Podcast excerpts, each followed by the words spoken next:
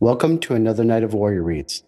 As always, make sure that you've handled anything before bed, that the room is dark, and that you're in a comfortable position. Remember as you're listening, if you get excited by a story or interested, don't worry about it. Now is not the time for your mind to be racing. Now is the time for your mind to be resting. As always, we'll have copies of the recordings available on our website, as well as even the ability to order it should you want to in the morning.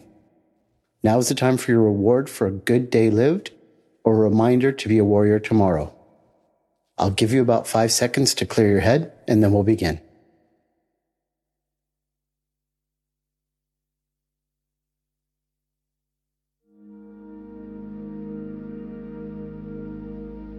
Welcome, warriors. Tonight, our selection is from Treasure Island by Robert Louis Stevenson. Here is the story about a kid named Jim that hears the call to adventure. While working at his parents' motel in England, Jim hears the story from a tenant named Billy Bones, who told him of a great treasure buried by the roughest pirate who ever sailed the seven seas, Captain Flint. So, like any reasonable young adventurer would, he joins the crew of a ship that's in search of the buried treasure. However, things take a turn for the worse as the ship's cook, Long John Silver, and some of the other crew members turn out to be fiendish pirates that were plotting to kill the crew and take the treasure for themselves. Jim finds himself biting off more adventure than he bargained for and must dig deep to find the courage, strength, honor, and mastery within to save himself and his fellow crew members from the mutinous, fiendish pirates. Treasure Island is a classic coming of age tale, all about hearing the call to adventure and facing the challenges that come by taking courageous action to emerge as a hero. Tonight we'll be going through chapter 11. While at sea, a hungry Jim sneaks out into the pantry to grab an apple in the night, only to overhear Long John Silver's plot to take control of the ship and steal the treasure for himself and the mutineers. This section reminds us that, as a warrior, sometimes you're called upon to be the hero by the stroke of circumstance. Jim is just a kid that thought he'd get to explore and be a good hand on the ship. And Jim becomes a courageous hero later in the story, where he takes out a pirate guarding the ship while the mutiny occurs on an island and helps everyone escape. But right now, he doesn't know what he's capable of. He isn't prepared to be the hero, but he's faced with a choice and compelled by his honor to act with the information that he discovers. In your life, you've probably already found yourself in a situation where you realize what was really going on isn't something that you signed up for. Like a work project that turned sour and nobody told you the real situation. Maybe you realize someone is trying to scam you. Or perhaps, like Jim, you find that the person that you know as your friend is totally plotting to betray you. In those moments, when you realize that the shit is going to hit the fan, it can be really tough. But because you are a warrior, you recognize that those moments also offer you the opportunity to rise to the occasion and be the hero. When the day comes where the tables are turned on you, and danger calls your name. You might not know why or how you'll pull it off yet. But when you remember who you are, when you remember that you are a strong and courageous warrior of honor, the adventure unfolds for you, and you emerge as the hero that the situation called for. As always, you can read this book at any time in the future, and it's worth the read. But as you let go of the day and the battles that you've won and lost, and prepare for the rest that you deserve, you're invited to put yourself in Jim's shoes, there at sea, and ask yourself, what would I do? All right, mateys, let's load up on the ship and set sail for buried treasure. So relax and enjoy. We had some heavy weather, which only proved the qualities of the Hispaniola. Every man on board seemed well content, and they must have been hard to please if they had been otherwise. For it is my belief that there was never a ship's company so spoiled since Noah put to sea. Double grog was going on the least excuse. There was a duff on odd days, as for instance, if the squire heard it was any man's birthday, and always a barrel of apples standing broached in the waist for anyone to help himself that had a fancy. Never knew good come of it yet, the captain said to Dr. Livesey. Spoil forecastle hands, make devils, that's my belief. But good did come of that apple barrel, as you shall hear, for if it had not been for that, we should have no note of warning and might all have perished at the hands of treachery. This is how it came about. We had run up the trades to get the wind of the island we were after. I'm not allowed to be more plain. And now we were running down for it with a bright lookout day and night. It was about the last day of our outward voyage by the largest computation. Sometime that night, or at latest, before noon of the morrow. We should sight the treasure island. We were heading south by southwest and had a steady breeze abeam in a quiet sea. The Hispaniola rolled steadily, dipping her bowsprit down and then with a whiff of spray. All was drawing alow and aloft Everyone was in the bravest spirits because we were now so near an end of the first part of our adventure. Now, just after sundown, when all my work was over and I was on my way to my berth, it occurred to me that I should like an apple. I ran on deck. The watch was all forward, looking out for the island. The man at the helm was watching the luff of the sail and whistling away gently to himself. And that was the only sound, except the swish of the sea against the bows and around the sides of the ship. When I got boldly into the apple barrel and found there was scarce an apple left, but sitting down there in the dark, what with the sound of the waters and the rocking movement of the ship, I had either fallen asleep or was on the point of doing so when a heavy man sat down with rather a clash close by. The barrel shook as he leaned his shoulders against it, and I was just about to jump up when the man began to speak. It was Silver's voice, and before I had heard a dozen words, I would not have shown myself for all the world, but lay there, trembling and listening, in the extreme of fear and curiosity. For these dozen words I understood that the lives of all the honest men aboard depended upon me alone. No, not I, said Silver. Flint was captain. I was quartermaster, along with my timber leg. The same broadside I lost my leg. Old Pew lost his deadlights. It was a master surgeon, him that amputated me. Out of college and all. Latin by the bucket and whatnot. But he was hanged like a dog, and sun dried like the rest at Corso Castle. That was Robert's men, that was, and come to changing names to their ships, Royal Fortune, and so on. Now, what a ship was christened, so let her stay, I says. So it was with Cassandra, has brought us all safe home from Malabar after England took the Viceroy of the Indies. So it was the old Walrus, Flint's old ship. as I've seen a muck with the red blood, and fit to sink with gold. Ah, cried another voice.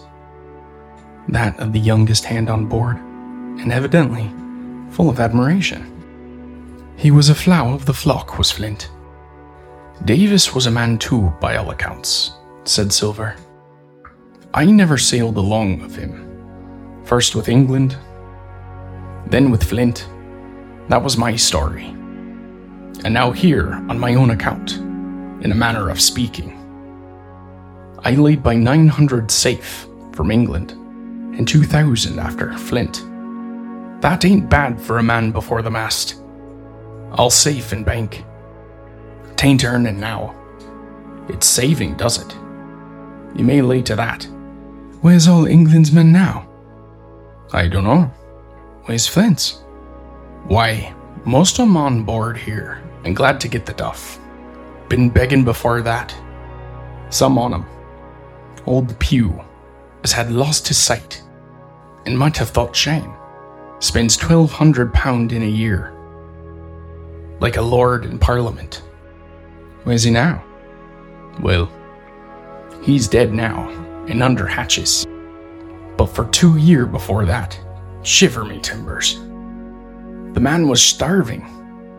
He begged, and he stole, and he cut throats. And starved at that, by the powers. Well, it ain't much use after all, said the young seaman. Tain't much use for fools.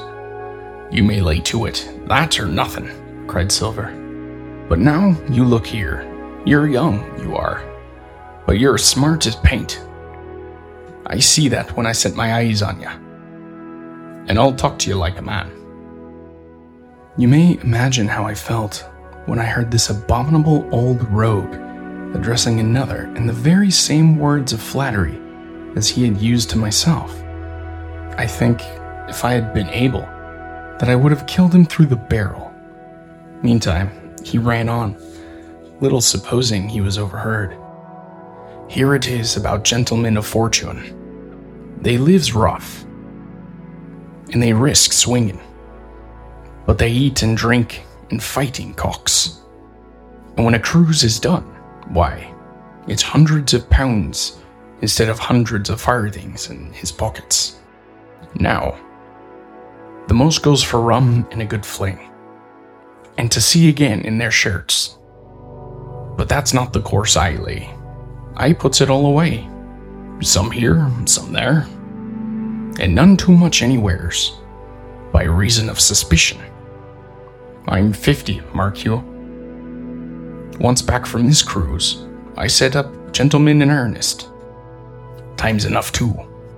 Says you, ah, but I've lived easy in the meantime. Never denied myself a nothing, heart's desires, and slept soft ate dainty all my days, but when at sea. And how did I begin? Before the mast, like you. Well, said the other, but that's all money's gone now, ain't it? You daren't show your face in Bristol after this. Why, where might you suppose it was? asked Silver diversely. At Bristol, in the banks and places, answered his companion. It were, said the cook.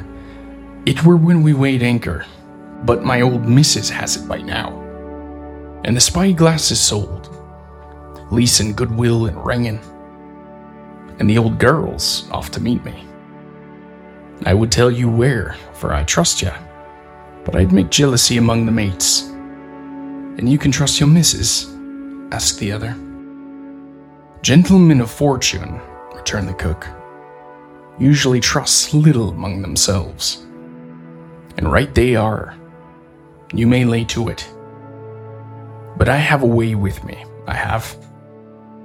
When a mate brings a slip on his cable, one as knows me, I mean, it won't be in the same world with old John. There was some that feared of Pew, and some that was feared of Flint. But Flint, his own self, was feared of me. Feared he was, and proud. They was the roughest crew afloat, was Flint's. The devil himself would have feared to go to sea with them. Well, now, I tell you, I'm not a boasting man, and you see yourself how easy I keep company. But when I was a quartermaster, lambs wasn't the word for Flint's old buccaneers. Ah, you may be sure yourself in old John's ship. Well, I tell you now, replied the lad, I didn't half a quarter like the job I had till this talk with you, John. But there's my hand on it now. And a brave lad you were, and smart too, answered Silver, shaking hands so heartily that all the barrels shook. And a finer figurehead for a gentleman of fortune I ever clapped my eyes on. By this time, I'd begun to understand the meaning of their terms. By a gentleman of fortune, they plainly meant neither more or less than a common pirate. And the little scene that I had overheard was the last act in the corruption of one of the honest hands. Perhaps of the last one left aboard, but on this point, I was soon to be relieved. For Silver, giving a little whistle, third man strolled up and sat down by the party. Dick Square, said Silver. Oh, I know Dick was square, returned the voice of the coxswain, Israel Hands. He's no fool, is Dick. And he turned his quid and spat. But look here, he went on. Here's what I want to know, barbecue. How long are we a gonna stand off and on, like blessed bumboat? I've had almost enough of this, oh Captain Smollett. He's hazed me long enough, by thunder. I want to go in that cabin, I do. I want their pickles and their wines and all that. Israel, said Silver, your head ain't much account, nor ever was. But you're able to hear, I reckon. Leastways, your ears is big enough. Now here's what I say. You'll berth forward, and you'll live hard, and you'll speak soft, and you'll keep sober till I give the word. And you may lay to that, my son. Well, I don't say no, do I? growled the coxswain. What I say is when. That's what I say. When, by the powers, cried Silver. Well, now, if you want to know, I'll tell you when. The last moment I can manage, and that's when. Here's a first rate seaman Captain Smollett sails the blessed ship for us. Here's the squire and doctor and a map and such. I don't know where it is, do I? No more do you, says you. Well then, I mean this squire and doctor shall find the stuff and help us get it aboard. By the powers, then we'll see. If I was sure of you all, sons of double Dutchmen, I'd have Captain Smollett navigate us halfway back again before I struck. Why? We're all seamen aboard here, I should think, said the lad Dick. We're all forecastle hands, you mean, snapped Silver. We can steer a course, but who's gonna set one? That's what all you gentlemen split on. First and last, if I had my way, I'd have Captain Smollett work us back into the trades at least. Then we'd have no blessed miscalculations and a spoonful of water a day. But I know the sort you are. I'll finish with them at the island as soon as Blunt's on board, and a pity it is. But you're never happy till you're drunk. Split my sides. I have a sick heart to sail with the likes of you. Easy, old Long John, cried Israel. Who's a crossing of you? Why, how many tall ships, think ye, now, have I seen a laid aboard? And how many brisk lads drying in the sun at Execution Dock? cried Silver. And all this same, hurry and hurry and hurry, you hear me? I seen a thing or two at sea, I have. If you would only lay your course and point to windward. You would ride in carriages, you would. But not you. I know you. You'll have your mouth full of rum tomorrow and go hang.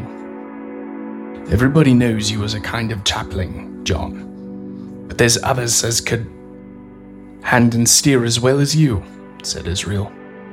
They liked a bit of fun, they did. They wasn't so high and dry. Nohow. But took their fling, like jolly companions, everyone.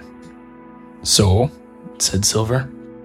Well, and where are they now? Pew was that sort, and he died a beggar man. Flint was, and he died a rum at Savannah. Ah, and they was a sweet crew, they was. Only where are they? But, asked Dick, when do we lay them athwart? What are we to do with them, anyhow? There's the man for me, cried the cook admiringly. That's what I call business. Well, what do you think? Put 'em ashore like maroons? What would have been England's way? Or cut 'em down like that much pork? That would have been Flint's or Bones's. Billy was the man for that, said Israel. Dead men don't bite, says he. Well, he's dead now himself. He knows the long and short on it now. And if ever a rough hand came to port, it was Billy. Right you are, said Silver. Rough and ready. But mark you here, I'm an easy man. I'm quite the gentleman, says you. But this time, it's serious. Duty is duty, mates. I give my vote death. When I'm in Parliament and riding in my coach, I don't want none of these sea lawyers in cabin a coming home, unlooked for like the devil at prayers. Wait, is what I say. But when the time comes, why, let her rip. John, cries the coxswain, you're a man. You'll say so, Israel, when you see, said Silver. Only one thing I claim. I claim Trelawney. I'll wring his calf head off his body with these hands, Dick. He added, breaking off. You just jump up like a sweet lad and get me an apple to wet my pipe like. You may fancy the terror I was in. I should have leapt out and run for it if I had found the strength, but my limbs and heart alike misgave me.